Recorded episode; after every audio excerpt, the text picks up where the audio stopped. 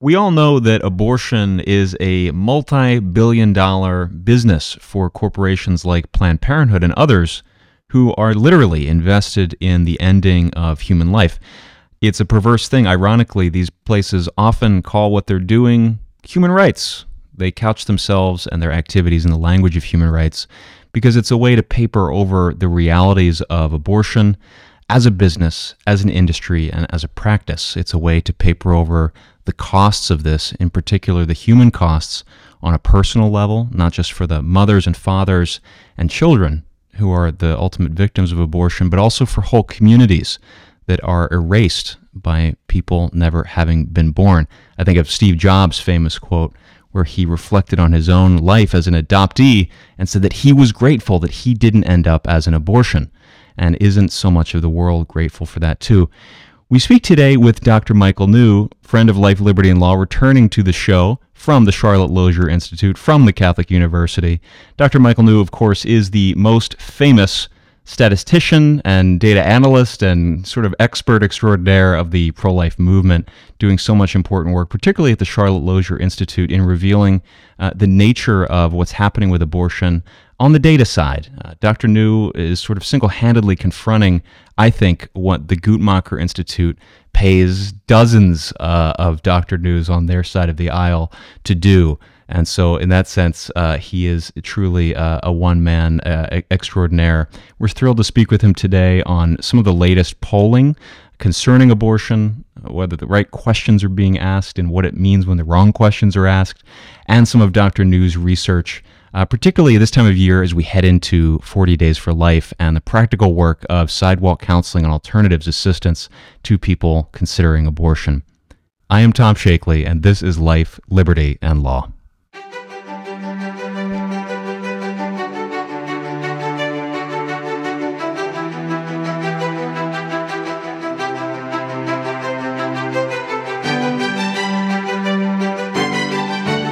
Right, welcome to Life, Liberty, and Law from Americans United for Life, where we advance the human right to life in culture, law, and policy.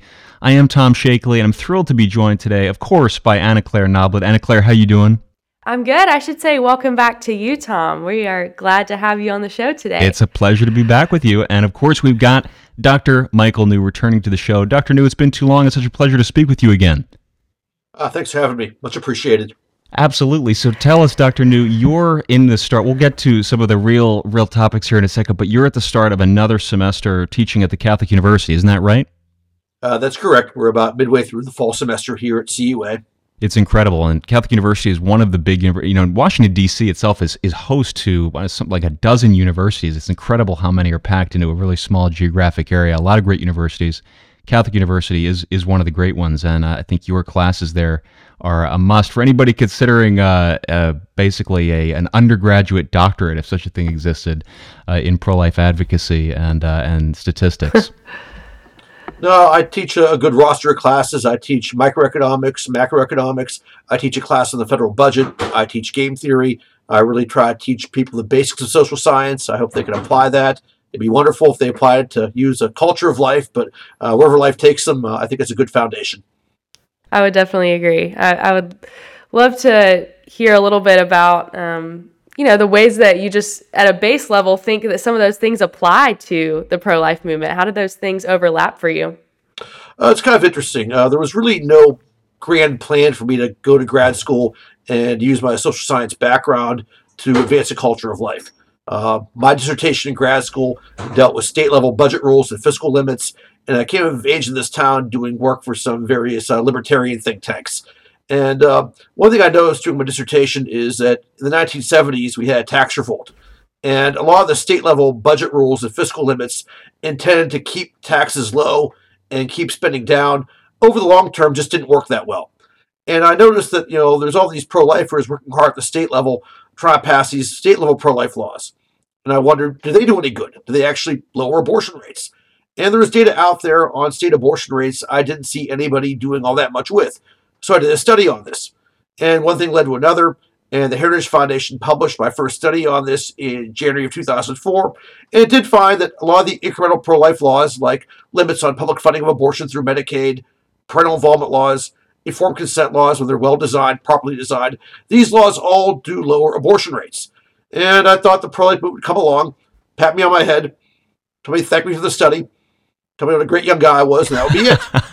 it did not work that way. People were very excited about this study. I was getting invitations to speak. And one thing I didn't really realize was that the pro life movement did not really have its own in house social scientist to really look at the data on different things, whether it was polls or there's abortion trends. And you know, I had this great background. I had a PhD in political science. I had a master's degree in statistics, uh, both from Stanford. I thought, you know what? If no one else is doing this, I should do it. And it became a great kind of a college industry for me. I'm grateful that uh, National Review Online uh, allows me to blog at their website. I'm grateful that I've been hired by great places like Ave Maria and Catholic University of America. I was very flattered 10 years ago, roughly. The Charlotte Lozier Institute named me their first associate scholar. So uh, it's just been a blessing to contribute to a culture of life uh, in this manner. Yeah, that's right. That's so well said. I think we've all been blessed to have you. And as I alluded to in the introduction, I think, you know, when you look at a group like the Guttmacher Institute, which we'll talk more about in a few moments, you know, Guttmacher was started as an official part of, of Planned Parenthood and the abortion industry's efforts to whitewash what they're doing and the impact they're having in society. It's now, you know, in some sense, allegedly independent. It's been that way for a while. Um, but pretty much everything you see Guttmacher put out in one way or another um, is promoting the idea or the ideas that undergird uh, abortion as an industry and as a social practice, right? It's like if you are a justice who voted for Roe, or if you're a justice who, who voted to re uh, envision abortion culture through the Casey decision in 92, or if you're a justice who'd like to perpetuate that in the case of Dobbs in 2022, you're going to love what Guttmacher Institute does. You're going to love the sort of things they put out because they confirm your narratives. And I think a lot of people look to studies, right? You know, what are the experts saying? And they assume that these people truly are experts. You know, an expert meaning sort of the classical definition of that, meaning somebody who is looking at, at data, looking at a lot of different inputs and trying to figure out what is the truth of, of this issue? What is the truth of the thing? Um, rather than someone who's going in with sort of a, a, preordained outcome that they're seeking to basically do public relations work for, right? So I'm wondering if you can speak to that a little bit, Dr. New, um, whether you want to talk to the Guttmacher side or not, but if you could speak to, you know, when people are seeing claims put out in the media, put out by public polling firms, put out by think tanks, groups like Guttmacher, why is it that they often can't trust them? Well, essentially, uh, Guttmacher up until around 2006 or 2007 was the official research arm of Planned Parenthood, and you know their studies and analyses all purportedly claim that you know abortion is safe and poses minimal public health risks, and that you know contraception programs are effective and are a good strategy for lowering abortion rates. And I think a lot of that is just very misleading. Um, there are some people at Guttmacher who do engage in, I think, legitimate, you know, rigorous research. The main problem is the way they spin those findings. Uh, as someone who is an academic, sometimes you have to be careful. You have to draw a distinction between what the study is actually saying and how it's being promoted. And I see my role as kind of de-spinning or unspinning their studies. Uh, I think, as we'll talk about today with her new study on kind of pregnancies and unintended pregnancies, I think the study actually does provide very solid evidence that pro life efforts have been effective in terms of increasing the percentage of unintended pregnancies carried to term. Uh, I think the data is very clear. They don't mention that. Uh, they're very clever and I think very deceptive about how they present some of their findings. So, again, I think that there are some good research being done there. Uh, it's just their spin is kind of, in my opinion, atrocious. Yeah, Anna Claire, Dr. New, I'm wondering if you can kind of walk us through this latest Marist poll on abortion and kind of why it asks the wrong question, what the concerns are with this particular study. Yeah, I enjoyed this this article, Dr. New. I mean, it's it's something that we really want to do on this podcast to kind of address um, the really loud messages that are coming from news outlets, social media, and even from the floor of Congress and from you know seemingly very trustworthy research institutes. Um, we want to be able to really sort through the messages that we're getting from the media as consumers, and then specifically as pro not only pro life individual individuals, but just thoughtful, educated individuals, um, be able to really do what you did in this article and and pull out some questions of you know this isn't lining up. This doesn't sound this doesn't even sound accurate. And so why are you putting this out for you know for lawmakers to use in their decisions and for for Americans to go off of? Um, but you pointed out that in this recent Marist poll, they were trying to show levels of support for for legislation like the Texas Heartbeat Bill SB 8, um, and so it was in conjunction with NPR and PBS NewsHour and surveyed 1,200 adults um, and found that only 32% of Americans would support this legislation protecting preborn children after after the heartbeat is detected after six to eight weeks of pregnancy. Um, so, so what are your concerns about this particular study? Summarize it for us, and and how did you come to you know what were the red flags that you initially saw? Yeah, sure. I mean, this study came out and it claimed that only about 32% of Americans would support a piece of legislation similar to the Texas Heartbeat Bill. And, you know, the media spin on this is the Texas Heartbeat Bill is really unpopular and it's going to hurt pro lifers in future elections. And this is something that people simply just reject. Well, you have to look a little more carefully at the findings. And one thing I always do is I look at the crosstabs. I look at the uh, kind of demographic breakdown of the findings. And I noticed two red flags right away. First, almost every poll on abortion shows big differences in opinion between Republicans and Democrats. Uh, the most recent Gallup poll on abortion found that 74% of Republicans identify as pro life and only 26% of Democrats identify as pro life. That's a 48 percentage point gap. This poll with the Texas Heartbeat Bill only had a 3 percentage point gap between Democrats and Republicans. So we get most polls showing a 30, 40% gap, and this poll only has a 3% gap. That's kind of sketchy, for lack of a better word. Right. Secondly, uh, another key demographic is white evangelicals. Almost every survey I've ever seen on any kind of piece of pro life legislation shows that white evangelicals are typically a lot more likely than others to support different types of pro life bills. With this poll done by Marist, they're actually less likely than the average voter or the average respondent to support this Texas heartbeat bill. So you have low levels of support among white evangelicals. That's another white flag. So I go to the question wording, and I think the question was worded in a very confusing or misleading way. They asked respondents, Would you support a piece of legislation that would legalize abortion uh, for the first six to eight weeks of pregnancy, but then protect preborn children afterwards? That's a real misrepresentation of the Texas law. Many people who are pro life probably said they would oppose a bill like that because they want all unborn children protected. They don't want abortion legal at any stage of pregnancy. And again, that's a real misrepresentation of what the Texas bill did. Abortion is already legal in Texas. What this Texas bill does, it does protect preborn children after fetal heartbeat can be detected. It doesn't explicitly legalize abortion in any other case.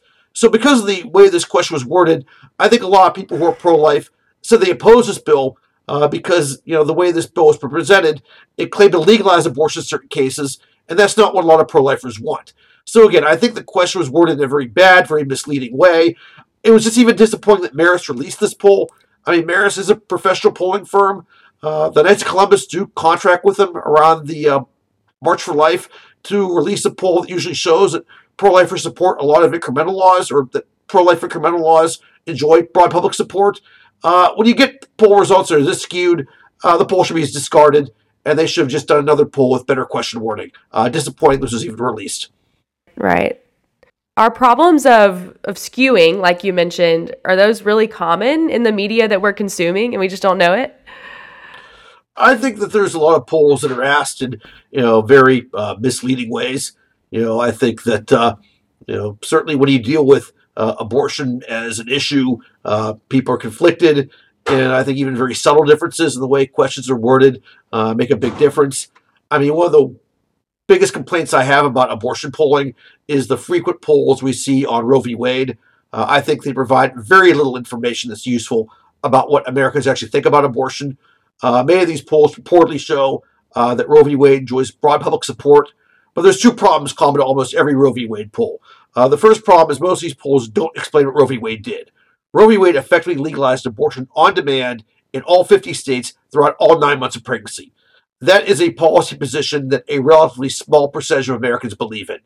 Uh, the second problem with these polls is they don't make clear what happens if Roe v. Wade is overturned. If Roe v. Wade is overturned, uh, abortion isn't banned, uh, decisions about abortion policy go back to the states. And state legislators and governors to make decisions about abortion policy in their respective states. So you get a lot of polls out there that, in my opinion, provide very little useful information about what Americans actually think about abortion. Yeah, and that's so right. You know, I'm thinking of a, another recent poll that came out. Uh, this was just earlier in October, and it was from Gallup, and it was about Americans' trust in media, broadly speaking.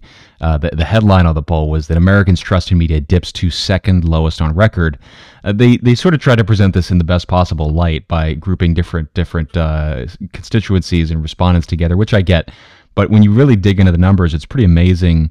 Seven percent of U.S. adults said they had, quote, a great deal, unquote, uh, of trust in the media.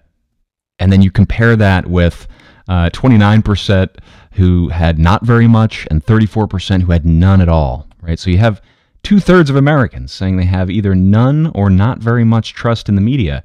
And, you know, I appreciate Gallup bringing these numbers out because I think it provides a lot of important context for what we're doing.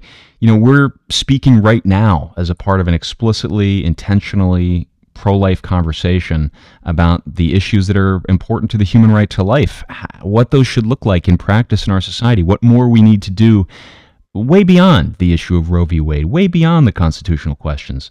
And so we know that just in there, that the sort of folks that are going to have an inclination to listen to what we're talking about are probably going to skew pro life. And there are going to be others, hopefully, who are listening who aren't sure, who maybe haven't made up their mind, who've been pointed here by a friend, a family member, a loved one, because they know that they're debating and wrestling with these issues. And hopefully, we can be useful in that discernment process.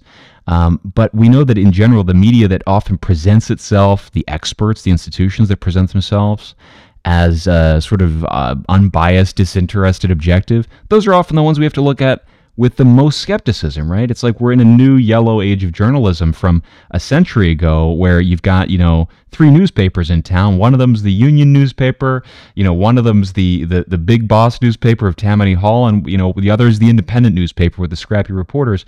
And you go to the one that you want to go to to get the kind of news you expect to get.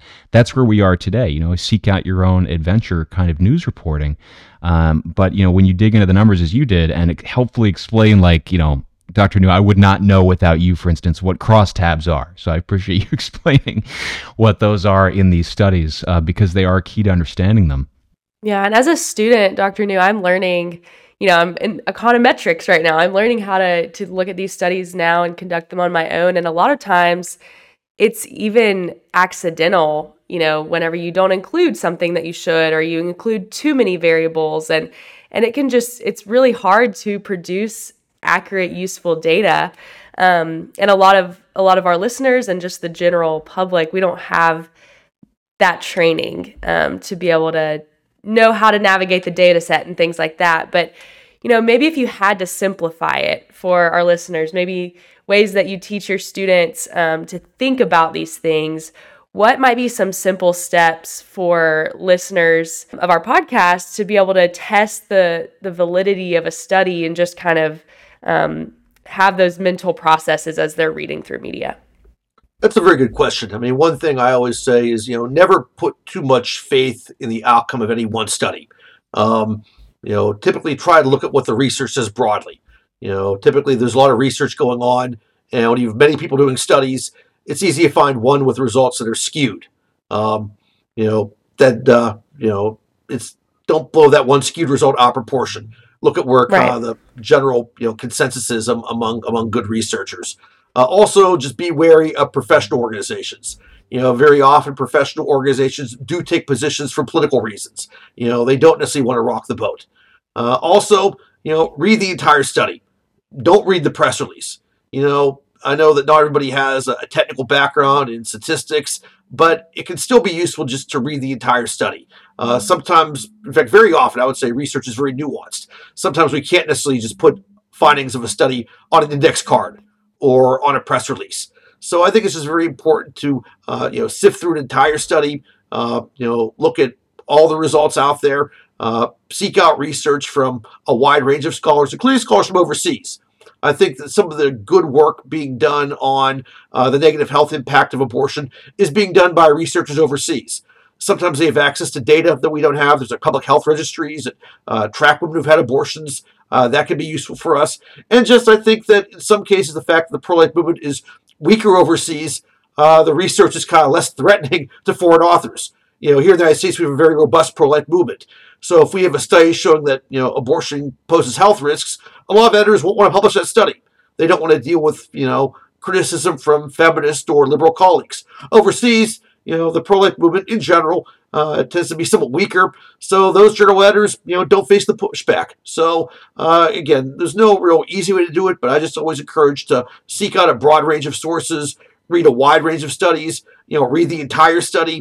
Uh, you know, a lot of times the authors of a study don't necessarily have the same agenda that, say, an advocacy group might have. You know, they're going to be a bit more nuanced, a bit more truthful, and a bit more accurate.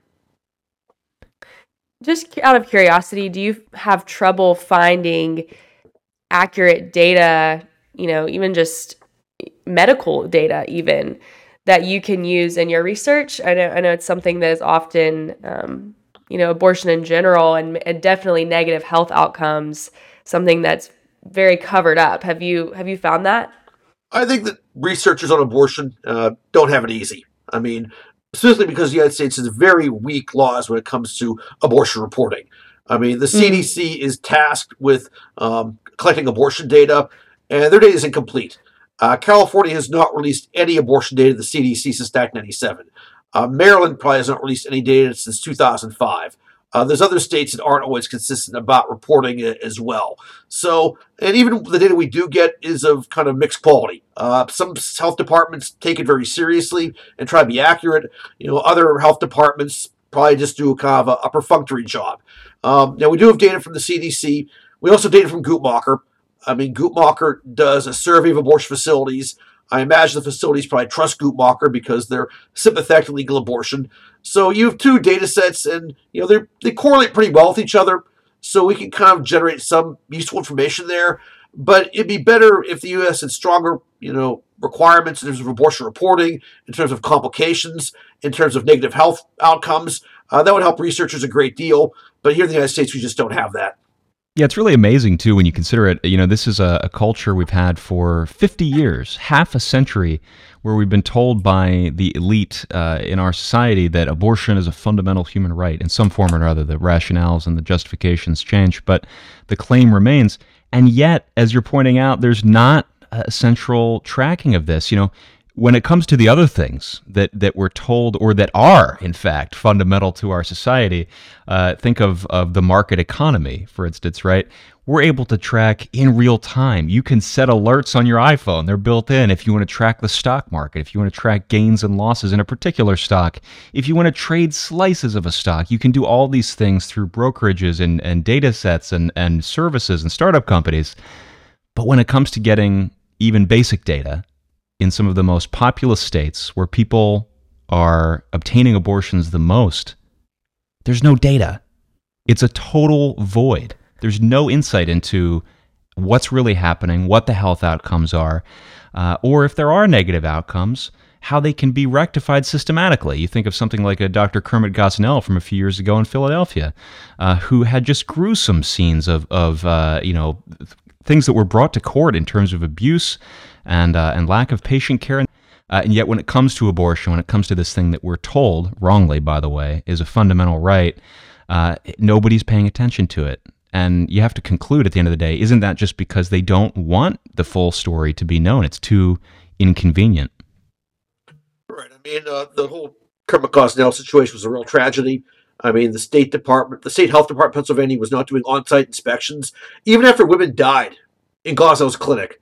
They never bothered to do an insight inspection. I think they brought him in for questioning, but I don't mean to laugh because it was awful. But you know, they never even did an on-site inspection of this man's facility. I mean, that's just horrible neglect. Um, and you know, there's nothing to be feared from data. I mean, good data should help everybody. You know, everyone should support more transparency. I mean, I think better abortion data would be useful uh, for a variety of reasons. It would help evaluate the efficacy of contraception programs. It would help evaluate the efficacy of sex education programs. Um, you know, if there are situations involving abortion complications and health risks, public health, you know, officials should know about that. So that should be something better, we care about. Yeah. Absolutely. I mean, better information benefits everybody. I think that more transparency is a great thing, and it's just kind of sad that our opponents uh, don't seem to make this much of a priority at all. In fact, I think by and large they seem pretty happy with the status quo in most cases. Well, so I want to talk about the status quo for a minute and the status quo ante as well, because I think this illustrates, uh, or can illustrate perhaps, and we'll walk through it with you, Dr. New, uh, the challenge in the way questions are asked and the way uh, they produce results. So let's take an example. Um, you know, Dr. New, if, if I were to ask Americans a polling question, say the year is 1970, and you were to ask most Americans, uh, are you satisfied with uh, the constitutional um, status of abortion in 1970, most Americans would favor the status quo at that point. Is that a fair estimation? I think so. I mean, I think that uh, by and large in 1970, abortion policy was handled by the states, and some states were taking action to, um, you know, make their abortion laws more permissive. That was the year when New York uh, passed their law to make abortion uh, legal in that state through the first two trimesters, and that vote was very close to the New York State Legislature, and other states were doing similar things as well. But abortion wasn't even a national issue. I mean, uh, that's right. Yeah. Neither presidential candidate in 1968, I think, even addressed the issue of legal abortion. This was by and large a state-based issue, and by and large, people seemed you know, reasonably happy with that. Now, what's great about a question like that, of course, too, is that it's specific, right? It addresses the issue of abortion policy, and it says so right there in the plain language of the question. But you could also ask a question like that, same type of question, but get a radically different outcome if you were to pose it, for instance, like you say, Dr. New, in a state like New York, or in a particular locality in a state like New York. If you were to find, uh, a, say, a, a part of Manhattan where you know overwhelmingly people in this part of Manhattan or Brooklyn uh, are pro-abortion, but you change the wording of the question to something broader, like uh, "Do you favor the current constitutional order?" Question mark. Well, their answer might be no, right? And then the result you get might be that Americans in New York uh, or in this part of Manhattan broadly oppose the American constitutional system. And there would be hysterics, right? Rightly so, because it seems like a result like that would be outrageous that suddenly you're saying New Yorkers oppose the constitutional order. But that is, in fact, one disingenuous, uh, uncharitable way that you could characterize pro-abortion Americans prior to Roe v. Wade. Is you could you could cast them out and you could say that these folks oppose the constitu- the constitutional status quo because they want permissive abortion laws. That's basically the same trick that's played right in those polling differentials that you have talked about when you see questions asking Americans do they favor Roe? Right, where most Americans don't really know what Roe means in practice. They don't know the scope of mm-hmm. it. They might not even know what Roe has to do with particular case law. They might not know Roe is a constitutional case. They might be embarrassed and not ask the, the questioner, right? Because they don't want to be seen as as not knowing. And so they give an answer. But then you see different polling when people are asked specifically about abortion, and particularly in specific terms, like do you support the intentional dismemberment of a human child, uh, which is one of the particular means of abortion, and you get wildly different results, right? So to me, I think that's an important uh, sort of a mini case study in in how pollsters can manufacture, or engineer the sort of responses they want, especially if they're being paid by a client. Yeah, I mean, essentially, uh, again, it's very easy to manipulate a poll on abortion to give you the result you want. If you frame the poll around protecting preborn children, the pro-life position does very well. If you frame it around women's rights or women's health, uh, abortion polls or legal abortion polls well. And there's even very subtle things pollsters can do that might escape the public eye. For instance, the questions you ask prior to the abortion question make a difference. If you ask people about religion, do you pray? Do you go to church? Do you read the Bible? And oh, how do you feel about abortion? People are more likely to say they're pro life. But if you start asking questions about women and women's role in society, do you believe in equal work for equal pay? Do you think women should be allowed to serve in the military? And oh, how do you feel about abortion? People are more likely to identify as quote unquote pro choice. So there's very subtle things that pollsters can do uh, to really generate whatever outcome they want on these abortion polls. And that's, as you say, data matters too, right? Because then you, mm-hmm. you can't just provide one answer uh, from a larger poll. You've got to provide the whole this whole set of data, all those questions and answers, so that folks like yourself can can dig through them and figure out uh, is there a larger story here? Is there a larger narrative driving this? Yeah. Yeah. So, Dr. New, you know, we're looking at what this Marist poll shows, which is, you know, they're saying strong opposition to the Texas heartbeat bill and similar similar legislation. Um, you know, based on your research and based on other polls that you've seen, do a majority of Americans want unlimited abortion? I think it's very clear that most Americans do support incremental pro life laws. Uh, there's a very wide body of polling data from Gallup and other reputable pollsters show that many of the incremental laws pro lifers support uh, poll very well. Uh, I think since the past five to six years, we've seen at least nine polls on tax refunding for abortion. In all nine, a plurality opposed tax funding of abortion. In eight of the nine, a majority did. Uh, people do not want their tax dollars paying for abortion. Uh, Gallup asked questions about third trimester abortions and second trimester abortions. Uh, in almost in every case, supermajorities uh, oppose abortion after the first trimester. Uh, parental involvement laws, waiting periods, informed consent laws all pull very well. Uh, you know, Americans, you know, don't support the status quo on abortion. You know, they do want some protections put in place for preborn children.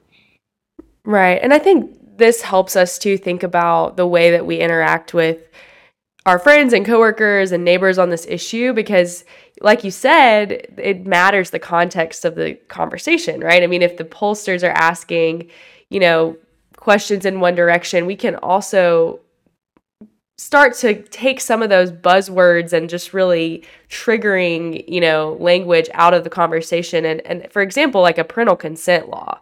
I know I had a few friends asking me about the Women's Health Protection Act, and you know that's an expansive thing, and of course it sounds wonderful for women to be protected, but one example that I would share was, well, I mean, it's trying to strip states of being able to, you know, establish some some standards for abortion um, and and just take away any hindrance or any waiting period, anything, but the parental consent law was one of the major ones. It's like if you actually think about it, and if we actually just take it out of the context of a of a very fiery issue, a very fiery conversation, and say, should a minor be able to make this decision alone? To, to have a, a dangerous surgery um, and to, to have an abortion without the consent of, of a guardian. And we they have to have a guardian in their life because they're minors. So should they be able to make this decision alone? And i think in in a common sense um, down to earth just person to person conversation these laws can really just become a lot more real and a lot more approachable that's right. And it gets to the heart. You know, it's Anna Claire, it's like it's not just should they be able to make these decisions alone if they're a minor. It's like should they have to? Because when we right. talk, we look at law and policy, what we forget so often is that you know law has intended effects. Way too often, I think we talk about the unintended effects. You know, I think conservative and libertarian-minded Americans tend to do that because they're focused on sort of the negative externalities, and that's that's all well and good. But like we can't lose sight of the fact that law has an object at its heart. That's why it's passed. You know, whether it's a budget bill or a social bill, and that I think is one of the tragedies of of our jurisprudence on abortion uh, is that you know, especially in Casey, you know, for the past thirty years, the court was asked to grapple with this fundamental issue of Roe and abortion, and they punted on all the moral and ethical concerns at the heart of it by just saying, well. You know, our past rulings have kind of created demand for abortion that maybe now has something to do with women's empowerment. Uh, and they put that forward and kind of just let that be the extent of it. And you know, I'm sorry, that wouldn't pass muster um, on most undergraduate essay requirements for a logic class. And yet it's something that the Supreme Court handed down as if it was a justification for their own ruling or their own past decisions. Uh, and to me, that seems to be what's driving the heart of support for incremental pro life law uh, and support for actual women's protection laws, right? Right. Yeah. I mean, it, it, you're right that we forget, you know, we, we characterize these laws one way or another on both sides of the aisle as as just it's me against you. It's sure. I just want to protect single, women, man. Anna Claire, what right, do you want to like do? Like every single, yeah, every single abortion-related law is restrictive to women's rights instead of, oh, this one actually kind of champions, you know, a woman's ability to make this decision and and just gives her the resources that um, any person might want to have before making a, a, if you want to call it medical, even even a surgery. We've had this conversation, and, and you're right that there before this became something that divides people and families. There were thoughtful lawmakers in the process, you know, thinking about what needed to surround a decision, um, a life and death decision. And yeah, yeah. So we we simplify it too much and and can often just forget to have a level-headed conversation about what does this really mean and what is what is involved in this legislation. Right. Yeah. Even asking these questions, it's you know as you, as you pointed out, you know you look at something like Women's Health Protection Act, and just stepping back with the name, the name of any of these bills, and sort of asking, you know, why would they call it that? You know, the Patriot Act. Why would you call it that? Whatever the bill is, you know, and it's because there are lawmakers and lobbyists behind them who have intended objectives and you want to name something, uh, something that just sounds the, like the most attractive thing in the world. You know, I mean, the mm-hmm. the current infrastructure bills and everything that the Senate and the, the White House are pushing, you know, if they named them the Joe Biden ice cream bill, a lot more people would probably be for them, right? I mean, that's a little too simplistic. Maybe give it ten years, mm-hmm. um, but it's it's often as simple as that. I'll give you a better well, example: the, the Affordable Care Act.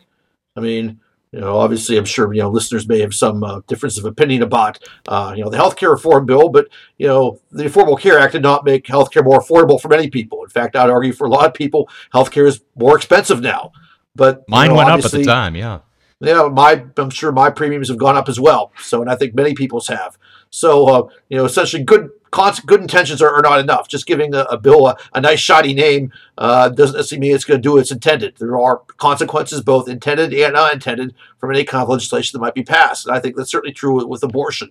You know, I think that uh, you know it has made uh, society you know a lot more uh, promiscuous. Uh, I think it's made it you know much easier uh, for men to walk away from pregnancies that they you know helped create. Uh, and I think that it's been a situation that's oddly enough, not just even oddly enough, that certainly has been uh, more difficult for women in many cases. You know, it's women who have to deal with the aftermath of these unintended pregnancies in ways that they didn't have to before. So I think essentially abortion has, like a lot of other policy changes, some unintended consequences have been very serious and have been very tough for on women. Yeah, and so as we talk about what Americans United for Life does. I know you've been involved for years because you believe in it and you you believe that policy making towards a culture of life actually reduces the number of abortions. And I know you've probably touched on this in the past even on this show, but tell us a little bit about your your study on, you know, actual maybe maybe more majority of Americans support incremental change um, towards the culture of life, but you know, how how do we see this reflected in numbers of abortion? Well, one thing that I always tell people, any pro-life audience that will you know listen to me, uh, the pro-life movement has succeeded in getting abortion numbers down. We've seen the abortion rate fall by 53% since 1980. And it's interesting. Usually there's a big public policy success story, the fall of communism, declining crime rates in New York City, the polio vaccine. It gets lots of attention. Outside a handful of analysts that really care about abortion numbers, almost nobody knows this. And also, it's important to know kind of why abortion numbers are falling. Uh, our opponents agree numbers have gone down. They have their own narrative, which I think is incorrect. They claim it's contraception. But one thing I always point out is that we've not seen a consistent decline in the unintended pregnancy rate that we've seen in the abortion rate. We've seen fluctuations uh, in the unintended pregnancy rate since 1980. We've seen a fairly steady decline in the abortion rate. What we have seen is an increase in the percentage of unintended pregnancies carried to term. Uh, as recently as 1994, uh, 54% of unintended pregnancies were aborted. Uh, since 2001 or so, or since 2008, that number's been in the low 40s. So, when confronted with an unintended pregnancy, more and more women are choosing life. And the reason why I'll tell that to every pro life audience is that if more women are choosing life, that all flows back to the activities of the pro life movement. If more women are choosing life, we're either passing incremental pro life laws that protect unborn children, or providing more and better help to women through pregnancy help centers, or we're changing hearts and minds and just persuading people uh, to carry those pregnancies to term. So uh, again, and when it comes to legislation, again, there's just very good evidence from the United States and around the world that protective laws work. Uh, big body of research showing that you know, limiting taxpayer funding of abortion through Medicaid gets abortion numbers down. Even Guttmacher, you know, that tries very hard to downplay the impact of pro-life laws, their own lit review backed that up. I mean, they just couldn't they couldn't dodge the truth uh, on that one. Parental involvement laws. Again, very strong body of research showing that you get parents involved with abortion decisions, minor abortion rates go down. Uh, there's good research showing that informed consent laws, uh, when they're properly designed, uh, get abortion numbers down as well. So there's a good body of research that the laws we pass, you know, do have a real impact and are building a culture of life. And it's an, all all revealed right in the reaction of any any pro life law of any consequence in any state that the reaction from Planned Parenthood, NARAL, Center for Reproductive Justice, and so forth is always to scream at it and howl at it and say this must be stopped, it must be enjoined, there must be an injunction issued, it's got to be challenged up to the Supreme Court if they have to take it that far. Uh, and you say, why would you react that way if pro-life laws don't have any positive impact? Uh, you know, positive meaning that it would uh, lower the abortion numbers, for instance, or provide women actual alternatives to abortion. When we know that so many women, um, especially from an economic and material standpoint, who end up at a Planned Parenthood or whatnot, are doing so because they feel they have no other choice. This is not, in general, a situation of people, you know, uh, a mother and a father who find out they're a mother and a father and say, well, you know, we've got a lot of great options. Uh, you know, we've got, the, of course, the trust fund that we can send the kid to the private school in. But, you know, look, we just feel that it's the best thing in this case for uh, us to visit Planned Parenthood and get an abortion, maybe next year. No, that's not happening in almost any case. There is the percentage of folks uh, who are not materially or financially impacted, uh, who would be what we would call upper middle class, uh, who are pursuing abortion as a response. That's a whole separate issue. But for a huge number of folks, it is economic. It is a situ of privation, an issue of privation, and a situation where they feel they have no other option, and that nobody's reaching out to them to provide answers. Uh, and that's why I think, Dr. New, particularly your uh, volunteer work that you do in Washington, D.C., is something I always like to highlight, uh, especially this time of year when 40 Days for Life is kicking off. So, can you just describe this for folks who may have never been publicly pro life? What is this? What does it involve? Why do you do it? Why do people do it? Sure. The 40 Days for Life campaign uh, is taking place in hundreds of cities in the United States and around the world. And I help organize the Washington, D.C. campaign. And we try to maintain a consistent prayerful presence in front of the Washington, D.C. Planned Parenthood.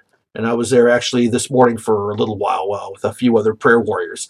Uh, many people come and pray, and prayer is valuable. People often see people praying outside of abortion clinics. It raises awareness, and sometimes a prayerful presence by itself uh, dissuades some women from obtaining abortions.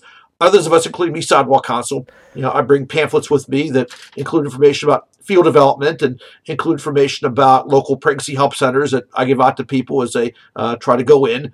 And uh, you know, sometimes we do run into partners or other people who have misgivings about the abortion, and we let them know that there is help and resources and assistance available. Um, you know, our batting average isn't great, but it's not zero either. You know, there are people who do come and see others in front of the clinic and uh, accept the help we offer and uh, don't go through with the abortion. So uh, that's a little bit about what what we do. Uh, you know, I got involved uh, around 2006. I read a book called Wrath of Angels and it's, to be honest, not a very good book. It's a book about the history of the direct action wing of the pro life movement. It goes back to Operation Rescue and some things that even precede Operation Rescue. The reason why I say it's not a very good book is because the author is not sympathetic. But just kind of got the wheels of my head turning a bit. You know, I was always pro life, but I never really thought much about doing street level activism. And I felt kind of really called to do it. I felt I couldn't just fight this battle from behind a desk. I'd really be there where the abortions were taking place. Uh, I also consider myself, you know, very lucky. I have the job I do in the pro-life movement. Uh, you know, I don't really have to raise a lot of money. Uh, I don't have to help real people with real problems unless I choose to do so. Most of the pro-life work I do is fun. I get to write and research and do the, these fun podcasts and see my name in lights. So sometimes I think it's important to do things that aren't always fun or glamorous or pleasant. And being outside an abortion facility when it's cold and you're not getting much support from passersby, that's honestly not how I like to spend my Saturday morning. But it's important to do. So uh, I always encourage everyone to you know look up your local 40 Days for Life campaign, go to a prayer vigil, you know, bring a friend, spend some time in prayer outside the clinic. Uh, I think it'd be well worth your while. I mean, I think that uh, Abby Johnson uh, had a very powerful quote at a conference I was at. Uh, she said the battle over abortion is not going to be won in the Supreme Court; it's going to be won on the sidewalks. And I think there's a lot of truth to that. I think the street level activism does make a real difference, and I'm honored to help run this campaign. And you know, I encourage everyone to help out. Anna Claire, this isn't Sorry. just what Dr. New's is describing as, as activism. We often think of it, uh, you know, purely in political terms, but it's also, you know, I'm kind of putting on the the Mr. Rogers hat here for a second. It just sounds to me like neighborliness, doesn't it? I think so, yeah. And I think too that we're never going to be represented accurately in the media, and we can have these conversations about oh, you know, they phrased this wrong and and you know, this poll says this and this study says this and and this article is just slamming us and and we're never really going to win those battles because they're they're from, you know, behind a computer screen and there's no engaging really with that person who who wrote the article or, you know, decided to kind of swing at the pro-life movement through their through their keyboard, but but when you're out there, I mean, it's undeniable, Dr. New, that you care and and that those people who are walking into the clinic matter, even though maybe on paper they disagree with you. But um, I think it really is, yeah, like you said, Tom, neighborliness and um, just just the very tangible outworking of um, you know these these ideas and conversations and maybe worldview that we have, and it's really un undeniable that it's a powerful presence. Um, and it, it can't be the only thing that we do, but also sitting and talking about it can't be the only thing that we do. I mean, there's just so many opportunities for everyone to use use what they have, the time they have, and the gifts they have to go out and, and care for people who are facing one of the hardest decisions of their lives. Is there anything else you wanted to hit up before we go into shot of gratitude? Either Dr. New or Anna Claire? I just want to kind of highlight the Guttmacher study that came out. Uh, I think that it's showing again good, even though they're not presenting it this way, the results provide very solid evidence uh, that pro-lifers are making impressive long-term progress. They have data on unintended pregnancies that goes up to 2017. It adds to a body of research that shows that a higher percentage of unintended pregnancies are being carried to term. Uh, they, again, during the 80s and 90s, over 50% of unintended pregnancies were aborted. Uh, since around 2008, uh, that number's been in the low 40s. Uh, this most recent study shows that only 44% of unintended pregnancies tragically result in an abortion. So they're not spinning the results in a way that's useful to pro-lifers, but it does provide a body of evidence that more and more women are choosing life. And that's because of pro-life activities, whether they be legislative, service, or educational. That's empowering and it's hopeful. It shows that there's reason for us to continue to engage in these efforts uh, and to provide real alternatives, whether it's through state policy and, and lawmaking or through just that good old fashioned neighborliness. So, Dr. New, thanks for, uh, for what you're doing in Washington, D.C., um, both on the sidewalks for your neighbors and, and uh, nationally and internationally through your writing and speaking and, and advocacy. We really appreciate you, Dr. New. Uh, appreciate you all. You guys do great work building a culture of life, and it's a privilege to partner with you all.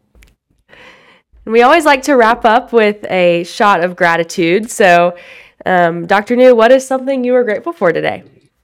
Uh, grateful that the chance to spend some time out front of the Planned Parenthood and try to build a culture of life. Uh, nothing dramatic happened, but we were uh, a good prayerful presence out there. And I was also grateful that a couple people from out of town showed up unexpectedly to pray. Uh, there were people who uh, I didn't expect to see out there who came, who've uh, done pro life work around the country, and they were there. Grateful for that it's an important thing. There's always great people out on the sidewalks, and uh, I think you know, Doctor New, we should uh, should mention too, if you're not already, so many people like those folks who came out to the sidewalk find you through Twitter. Uh, you are truly what your bio claims you are, which is the most amusing social scientist in the pro life movement. So if you're not already, uh, go to twitter.com and follow Michael New. That's not my, my gratitude, was... Anna Claire. I'm just giving him a promo. and, yeah, my, my handle is at Michael underscore J underscore new. That's at Michael underscore J underscore new. And uh, yep, keep up with me on Twitter. And uh, again, if any listener you know needs my assistance with their pro life efforts, reach out to me. I'm more than happy to be of service. We'll link it in the show notes as well as your most recent articles on National Review Online. All right, Tom, your turn. You know, Anna Claire, Dr. New, I, I am really grateful for it's it's October. Uh, it's a fun time of year, but I'm really grateful for the chance to get out of DC. You know, uh, it was just a, uh, about a month ago that uh, I was married, which is awesome. Uh, and so the first month yes, of married life. congrats. life, thank you so much, has been a, a true blessing uh, to live down here in Washington, D.C. with my lovely wife. Um, but, you know, as much as we love the city and have been coming to, to love exploring Washington, D.C., uh, it was also good recently to get out of Washington, D.C. We went out to, for folks who are in the area and know the geography, Loudoun County, uh, which is, uh, you know, we went to a part that was about an hour, hour and a half, depending on traffic, um, northwest of the city. And uh, it was great to be out there. It's farm country, and uh, this is a beautiful time of year to uh, to enjoy that crisp fall weather uh, and to enjoy the mountains and and, and streams and valleys of of this wonderful country. So, it's, Anna Claire, how about you? What's something you're grateful for? You know, I'm I have a lot to be grateful for, but today and, and this could change by the time this comes out next week, but I'm really grateful that the Braves, my baseball team, and I know Dr. New enjoys baseball, that they have uh, stayed at the top of the National League East. So I'm pretty excited about that this week. And and honestly, still, you know, we're, we have not quite hit that crisp fall weather here in Alabama. So That's okay. Maybe next time that'll be my shot of gratitude. You know, I got to ask Anna Claire and, and Dr. New if you have thoughts on this too. Did you see this this terrible thing? I think that's terrible, at least that uh, they're considering rule changes in baseball to do things like they want to allow batters to steal first. Do you see this? I have not. Yeah, really disappointing. Wow. I, I am a traditionalist when it comes to baseball, so I want it uh, definitely thoughtful, meditative, and slow. Yeah, I think yeah. that uh, you know, frankly, that they should quit interleague play. They should throw out the wild card. You know, I like the fact that teams actually have to win the pennant to you know get into the playoffs in the first place. And uh, yeah, I mean, I think they should kind of speed the game up. Don't let the pitchers dawdle around as much as they do between pitches. But no, keep the game the way it is. I mean, you know, that's just ridiculous. Good. Well, we uh, we uh, continue to follow the Braves and see how things go. So. We'll see. Awesome. Dr. New, thanks so much for a good conversation and keep up the good work. Ah, thank you for having me. All right, if you enjoyed our conversation today with Dr. Michael J. New of the Charlotte Lozier Institute of the Catholic University of so many good pro life works, please give us a rating on Apple Podcasts, Google Podcasts, Spotify, wherever you listen to the show. Rate it and leave a review.